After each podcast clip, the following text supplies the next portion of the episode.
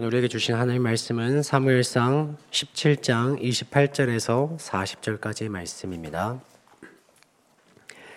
함께 읽겠습니다. 큰형 엘리압이 다윗이 사람들에게 하는 말을 들은지라 그가 다윗에게 노를 발하여 이르되 네가 어찌하여 이리로 내려왔느냐 들에 있는 양들을 누구에게 맡겼느냐 나는 네 교만과 네 마음의 완악함을 아노니 네가 전쟁을 구경하러 왔도다 다윗이 이르되 내가 무엇을 하였나이까? 어찌 이유가 없으리이까 하고 돌아서서 다른 사람을 향하여 전과 같이 말하매 백성이 전과 같이 대답하니라. 어떤 사람이 다윗이 한 말을 듣고 그것을 사울에게 전하였으므로 사울이 다울이 부른지라. 다윗이 사울에게 말하되 그로 말미암아 사람이 낙담하지 말 것이라. 주의 종이 가서 저 블레셋 사람과 싸우리이다 하니 사울이 다윗에게 이르되 내가 가서 저 블레셋 사람과 싸울 수 없으리니 너는 소년이요 그는 어려서부터 용사임이니라 다윗이 사울에게 말하되 주의 종이 아버지의 양을 지킬 때 사자나 곰이 와서 양떼에서 새끼를 물어가면 내가 따라가서 그것을 치고 그 입에서 새끼를 건져내었고 그것이 일어나 나를 해하고자 하면 내가 그 수염을 잡고 그것을 쳐 죽였나이다.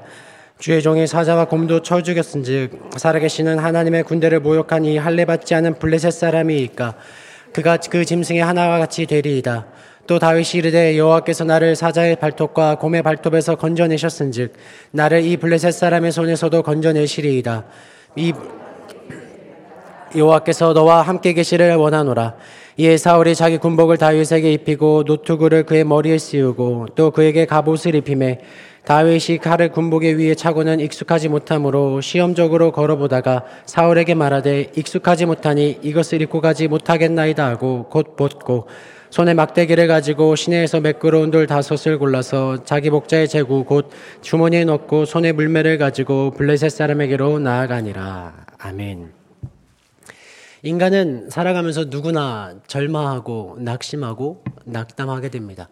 그 낙담하는 이유는 내가 원하지 않는 상황, 내가 열심히 노력했지만 내 생각대로, 내 계획대로 되지 않는 상황으로 인해서 실망하고 낙심할 때도 있고, 또한 내가 원했던, 내가 원, 원, 그 상상했던 그 관계 속에서, 사람들과의 관계 속에서 혹은 내가 신뢰하고 내가 사랑하고 내가 믿었던 가까운 사람에게서부터 오는 배신감과 혹은 상처로 인해서 낙심하고 절망하게 됩니다. 그렇다면 우리가 인생을 살아가면서 피할 수 없는 이 낙심과 낙담을 어떻게 이겨낼 수 있을까 하는 이야기를 오늘 본문에서 찾아보고자 합니다. 다 같이 28절을 함께 읽어보겠습니다. 큰형 엘리압이 다윗이 사람들에게 하는 말을 들은지라 그가 다윗에게 노를 발하여 이르되 네가 어찌하여 이리로 내려왔느냐 들에 있는 양들을 누구에게 맡겼느냐 나는 네 교만과 네 마음의 완악함을 아노니 네가 전쟁을 구경하러 왔도다. 엘리압이 다윗에게 소리칩니다. 너 여기서 도대체 뭐 하는 거냐? 너 다윗, 다윗에게 너 지금 이 전쟁터가 장난이야? 놀이터야? 너 무슨 생각으로 여기로 왔어? 라고 다윗에게 노를 발하여 소리칩니다. 이 노를 발하다라는 것은 분노를 표출하다. 급격하게 분노를, 화를 이렇게 분출하다라는 의미입니다. 즉, 이 엘리압은 동생에게 너 도대체 여기서 뭐 하는 거야? 너 생각 없이 여기가 네 장난 장난터야? 놀이터야? 라고 하면서 이 다윗을 면박을 줍니다. 근데 사실 다윗은 여기 놀러 온 게 아닙니다. 장난치러 온 것이 아니죠. 아버지께서 형들에게 도시락을 갖다 줘라 라는 말씀을 순종하기 위해서 이 자리에 나왔습니다.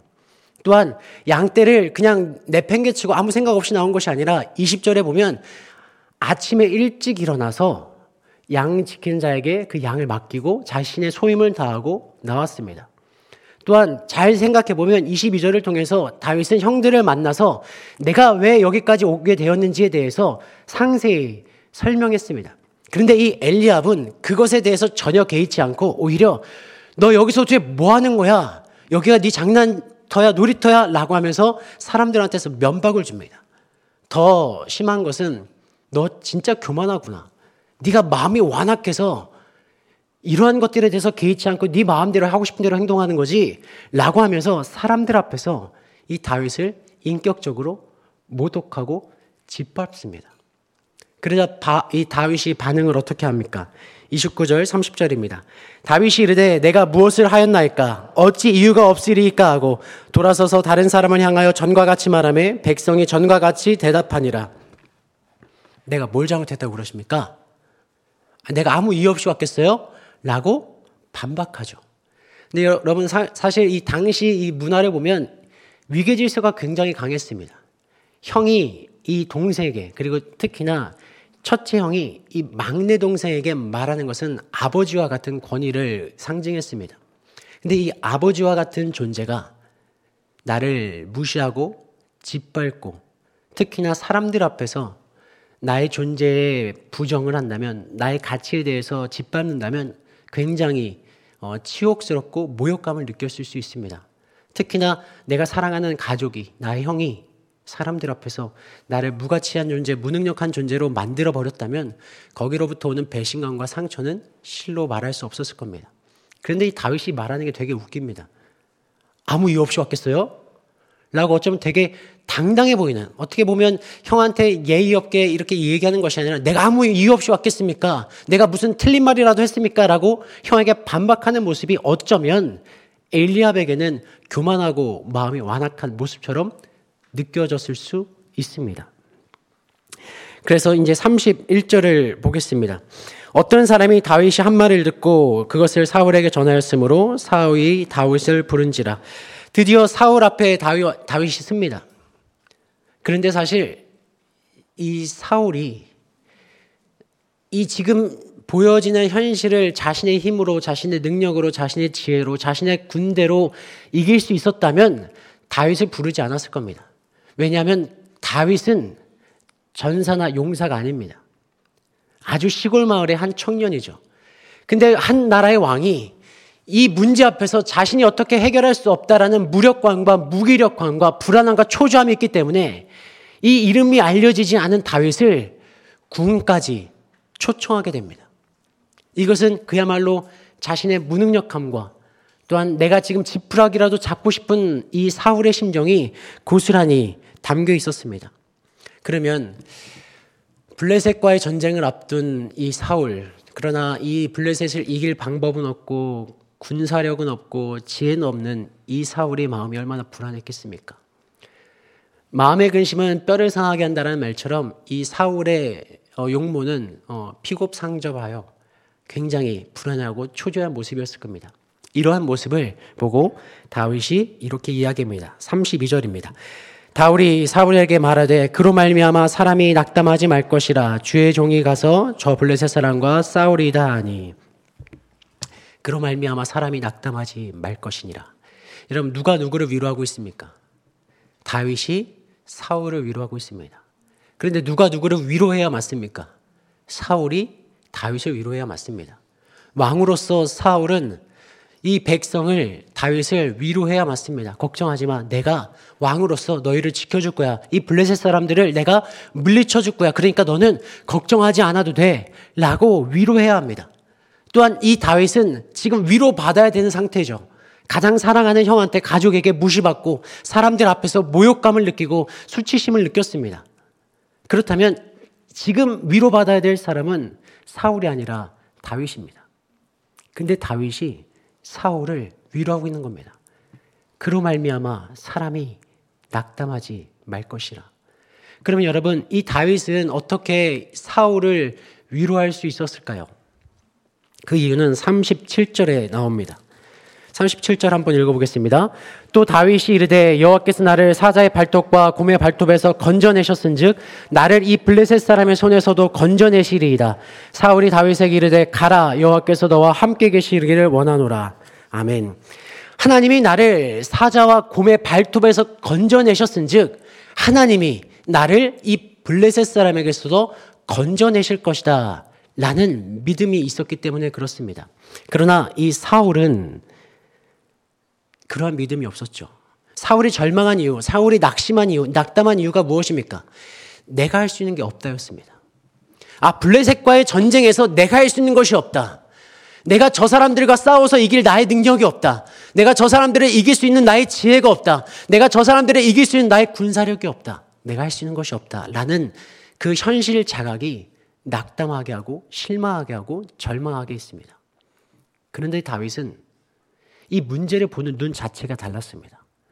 다윗은 내가 하는 것이 아니었습니다. 이 전쟁은 내가 하는 것이 아니다라는 확고한 믿음이 있었습니다. 32절 34절, 35절까지는 이제 이 다윗이 왜 낙심하지 않을 수 있었던 이유, 왜 하나님이 나를 건져내시리라 라고 했던 이유가 그대로 등장합니다. 34절부터 36절까지 한번 읽어보겠습니다. 다윗이 사울에게 말하되 주의 종 아버지의 양을 지킬 때 사자나 곰이 와서 양 떼서 새끼를 물어가면 내가 따라가서 그것을 치고 그 입에서 새끼를 건져내었고 그것이 일어나 나를 해하고자 하면 내가 그 수염을 잡고 그것을 쳐 죽였나이다. 주의 종이 사자와 곰도 쳤은즉 살아계시는 하나님의 군대를 모욕한 이 할례받지 않는 블레셋 사람이니까 그가 그 짐승의 하나와 같이 되리이다. 아멘. 37절에서 보면 내가 그 사자와 발톱을 발톱에서 내가 그들을 쳤다라고 이야기합니다. 마치 내가 이 사람 이 사자와 곰을 아무렇지도 않게 쳐서 죽였다라고 자랑하는 것처럼 느껴질 수 있습니다. 그러나 이것은 사울에게 나는 이 정도 할 수 있어. 나에게 이런 능력이 있어라고 과시하는 것이 아니라 이 다윗의 관점은 철저하게 내가 그들을 쳤지만 하나님께서 나에게 나를 건져내셨은즉 이라는 이름으로 바뀝니다.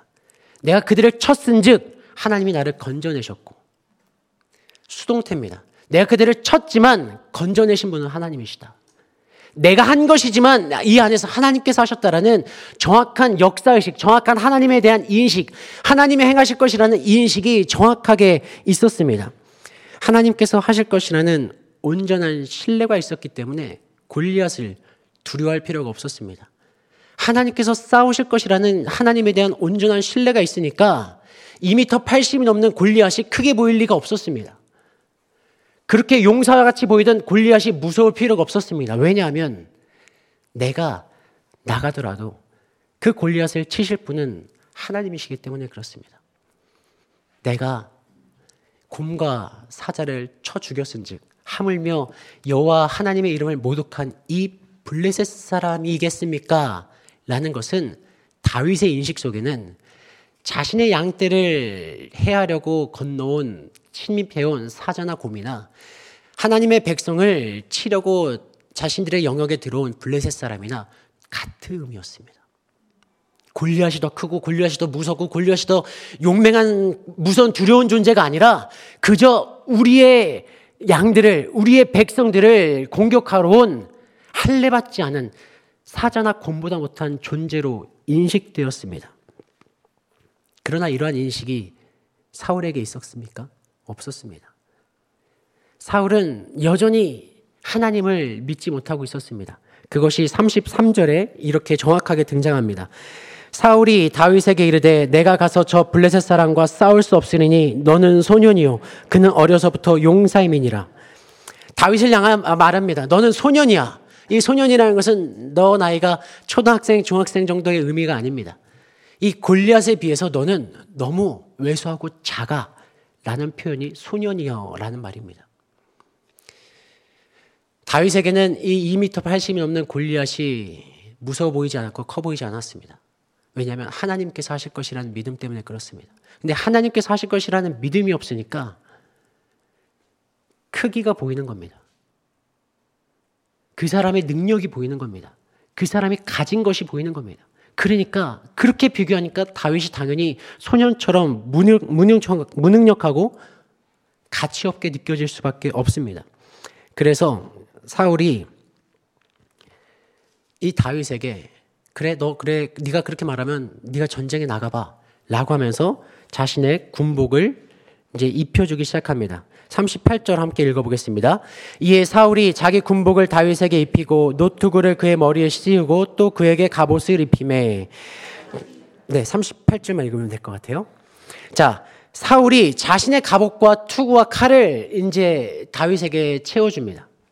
어쩌면 사울은 그 외소해 보이는 이 다윗에게 군복을 입히고 투구를 씌우면 조금 더 몸집이 커 보일 것으로 생각해서 어떻게든 이 다윗의 몸집을 키워보고 싶었을 수 있습니다. 아니면 어쩌면 이 군복이라는 것은 이스라엘 백성을 대표하는 한 사람으로서 나간다라는 대표성을 띄워주기 위해서 군복과 놋과 노투구와 칼을 채워줄 수 있습니다. 아니면 어쩌면 이 골리앗이 칼과 창과 단창으로 가지고 나오면, 나오니까 그래 너라도 너라도 너는 그래도 최소한 무기라도 잘 갖추고 나가라. 이길지 질지는 모르겠지만 무기라도 최소한은 좀 갖추고 나가야지 라는 마음으로 노트구와 갑옷과 칼을 챙겨줬을 수 있습니다. 그러나 다윗은 이것을 거부합니다. 39절, 40절 함께 읽습니다. 다윗이 칼을 군복 위에 차고는 익숙하지 못함으로 시험적으로 걸어보다가 사울에게 말하되 익숙하지 못하니 이것을 입고 가지 못하겠나이다 하고 곧 벗고 손에 막대기를 가지고 시내에서 매끄러운 돌 다섯을 골라서 자기 목자의 제구 곧 주머니에 넣고 손에 물매를 가지고 블레셋 사람에게로 나아가니라. 아멘. 칼과 갑옷과 투구를 거부합니다. 그리고는 지팡이를 잡죠. 여러분 이 지팡이는 세상의 투구, 갑옷, 칼과 대비되어서 세상의 능력과 군사력과 지혜에 대비되어서 아무것도 없이 하나님만 의지하고 믿겠다라는 상징적 지팡이입니다. 모세의 지팡이도 그랬습니다. 아무것도 없지만 이 세상의 능력과 이 세상의 군대와 이 세상의 힘은 없지만 오직 하나님만을 의지해서 나아가겠다라는 상징적 의미입니다. 사울은 그래 사울은 인식하지 못했을 겁니다. 지금 내가 너에게 노트구를 입히고 갑옷을 입히고 칼을 채워주는 것이 왕위의 계승식 대관식처럼 보였을 수 있지만 사울은 인식하지 못했습니다. 그러나 다윗은 나에게 필요한 것은 노트구나 갑옷이나 칼이 아니라 하나님의 은혜, 하나님의 전적인 도우심을 의지하는 이 지팡이를 짚습니다. 그리고 또한 사울은 이제까지 자신의 나라를 칼과 갑옷과 투구를 가지고 통치했다면 이 세상의 능력과 권력과 힘과 지혜를 가지고 통치했다면 다윗은 양떼를 지키는 이 지팡이 하나님의 백성을 돌보는 지팡이로서 목자로서 이 이스라엘 백성을 다스리겠다는 상징으로 드러납니다. 그래서 다윗은 이 지팡이를 짚고 나아갑니다.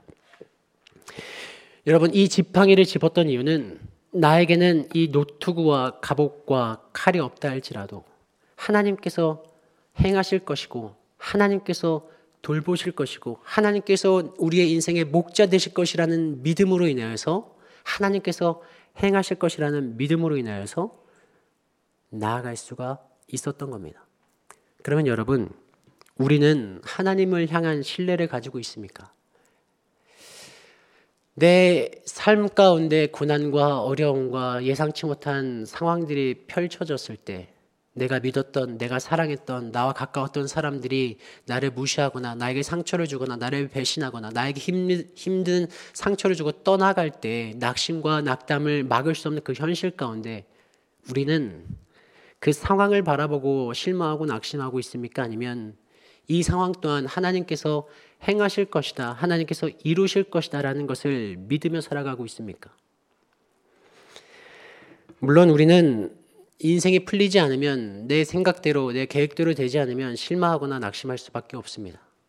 내가 사랑했던 믿었던 가까웠던 사람들이 나를 상처를 주고 배신을 하면 나에게 모욕감을 주면 마음이 찢어지고 내 인생의 존재 자체가 거부당한 느낌이고 나의 존재가 가치 없게 느껴질 수 있습니다. 그러나 내가 어떻게 바라보는지는 중요하지 않습니다.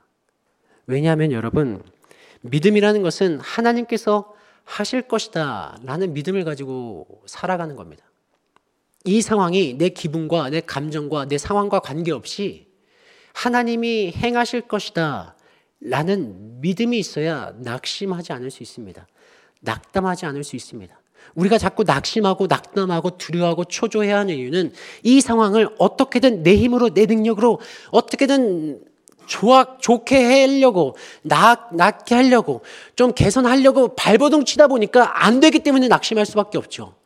불안할 수밖에 없습니다. 내 힘으로 하려고 아둥바둥 하고 있으니까 불안하고 초조하고 근심이 될 수밖에 없고 실망할 수밖에 없는 것입니다. 여러분, 하나님을 믿으십니까? 어, 불안하죠. 답답합니다. 어쩔 수 없습니다. 맞습니다. 우리는 하나님을 믿지만 불안합니다. 걱정됩니다. 낙심합니다. 그러나 이렇게 생각해 봅시다. 하나님이 한 번이라도 여러분에게 네 인생이니까 네가 알아서 해. 그거 네 문제잖아. 네가 해. 라고 하신 적 있습니까? 없습니다. 하나님께서 모세에게 이스라엘 백성을 구출하라고 했을 때, 야, 네가 알아서 해. 내가 그것까지 해줘야 돼? 라고 하신 적 없습니다. 하나님께서 모세에게 미션을 주시고 비전을 주시고 사명을 주신 다음에 하나님께서 하셨습니다. 하나님께서 이스라엘 백성을 출애굽시키셨고 하나님께서 이스라엘 백성들에게 홍해를 건너라라고 하지 않으셨습니다. 야 빨리 떼목 만들어. 빨리 배 만들어야지 뭐 하는 거야? 라고 하지 않으셨습니다. 하나님께서 이 홍해를 갈라 주셨습니다.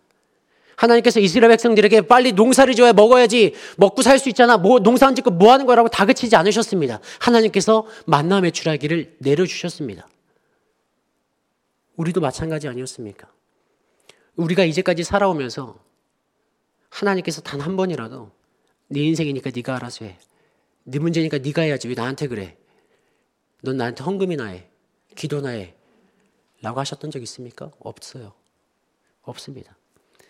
하나님께서 내가 어떠한 삶을 살든지, 내가 어떠한 모습이든지, 내가 어떠한 인격을 가지고 어떠한 성품을 가지고 살아왔든지 관계없이 내가 하나님 앞에 부르짖으면, 내가 하나님 앞에 나아가면 하나님은 나의 신음 소리까지 들으시고 마치 기다렸다는 듯이 하나님께서 두 손을 들고 두 팔을 들고 하나님께서 나셔서 하나님의 이루심을, 하나님의 살아계심을 드러내셨습니다. 그렇기 때문에 우리가 오늘 이 자리에 살아갈 수 있는 것입니다. 여러분,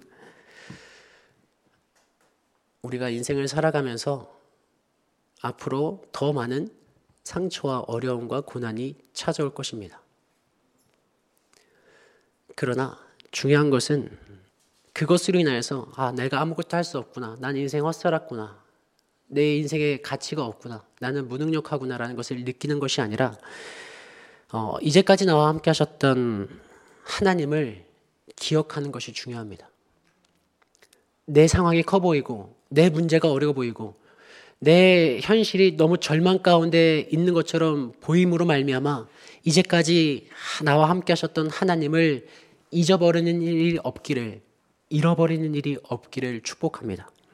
어떤 상황 속에서도 우리가 낙심하지 않는 이유는 하나님께서 건져내셨고 하나님께서 건지실 것이고 하나님께서 이루실 것이기 때문에 그렇습니다. 어, 믿음의 지팡이를 짚고 일어나기를 축복합니다. 믿음의 지팡이를 짚고 한 걸음 나아갈 수 있게 되기를 소망합니다. 내 기분과 내 감정과 상관없이 하나님이 이루실 것입니다. 우리들의 삶에 야긴과 보아스라는 기둥이 굳건히 크게 세워지는 그런 인생이 되어지기를 주님의 이름으로 축복합니다. 우리 함께 기도하겠습니다. 하나님, 어, 상황보다 크신 하나님을 신뢰하는 믿음을 허락하여 주옵소서. 어떤 고난 속에서도 어떤 상황 속에서도 어떤 아픔 속에서도 하나님께서 건져내실 것이라는 믿음으로 오늘 나에게 주어진 하루를 살아가게 하여 주옵소서. 여호와는 나의 목자시니 내게 어떤 상황이 찾아온다 할지라도 나에게 부족함이 없을 줄로 믿습니다. 하나님이 전쟁과 같은 현실 속에서 나를 푸른 풀밭에 누이시고 정신없이 쫓기고 불안한 세상 속에서 나를 쉴만한 물가로 인도하실 줄을 믿습니다. 하나님이 낙심하고 절망한 내 영혼을 소생시키시고 하나님의 이름을 위하여 의의 길로 인도하실 줄을 믿습니다. 때론 나의 잘못과 나의 탐욕과 정욕으로 인해 사망의 음침한 골짜기를 걷게 되고 때론 이해할 수 없는 이유들로 사망의 골짜기를 걷게 된다 할지라도 내가 두려워하거나 낙심하지 않을 것은 하나님이 나와 함께 하심으로 이 골짜기를 지나가게 하시며 하나님의 지팡이와 막대기가 나를 지켜줄 것을 믿기 때문에, 때문입니다. 하나님, 내 평생에 하나님의 선하심과 인자하심이 반드시 나를 따르리니 이것을 잊지 않게 하나님을 잃어버리지 않게 도와주옵소서. 이제는 우리와 동행하시며 우리를 위하여 대신 싸워주시는 예수 그리스도의 은혜와 우리를 사랑하시되 끝까지 사랑하시는 하나님의 사랑하심과 성령 하나님의 감화와 감동 역사 충만케 하시는 은혜가 지금 이 자리에 하나님의 선하심을 믿으며 하나님께서 일하시고 하나님께서 싸우시고 하나님께서 성취하실 것을 믿음으로 나아가기를 다짐하고 소망하는 하나님의 백성들 머리머리 위에 그들의 가정과 일터와 만남 위에 이제로부터 영원토록 함께하옵시기를 간절히 간절히 축원하옵나이다. 아멘.